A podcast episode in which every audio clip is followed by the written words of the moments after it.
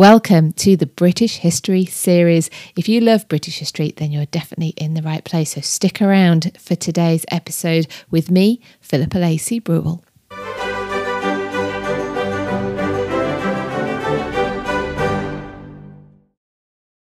On the 4th of March 1681, the 36 year old William Penn was given a royal charter to go and set up a colony in America. With this, Penn became the largest landowner in the world, I believe, with 28 million acres. William Penn was born in 1644 and was brought up in the Church of England. However, as he grew, he uh, he just he had issues with some of the doctrines of the faith, and he he actually discovered Quakerism and converted in 1667. Penn's vision for his colony in North America was to be able to provide somewhere for people to be able to practice their religion as they wanted.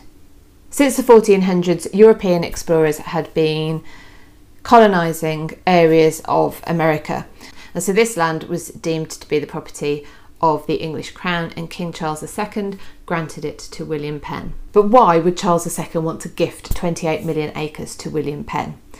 Well, it was in fact in lieu of a debt which Charles II owed to William's father, Admiral William Penn. Admiral William Penn was owed by the Crown because he had effectively fed, watered, and clothed some of the I don't know if it's an entire or uh, some of the British Navy, and so he was owed a debt.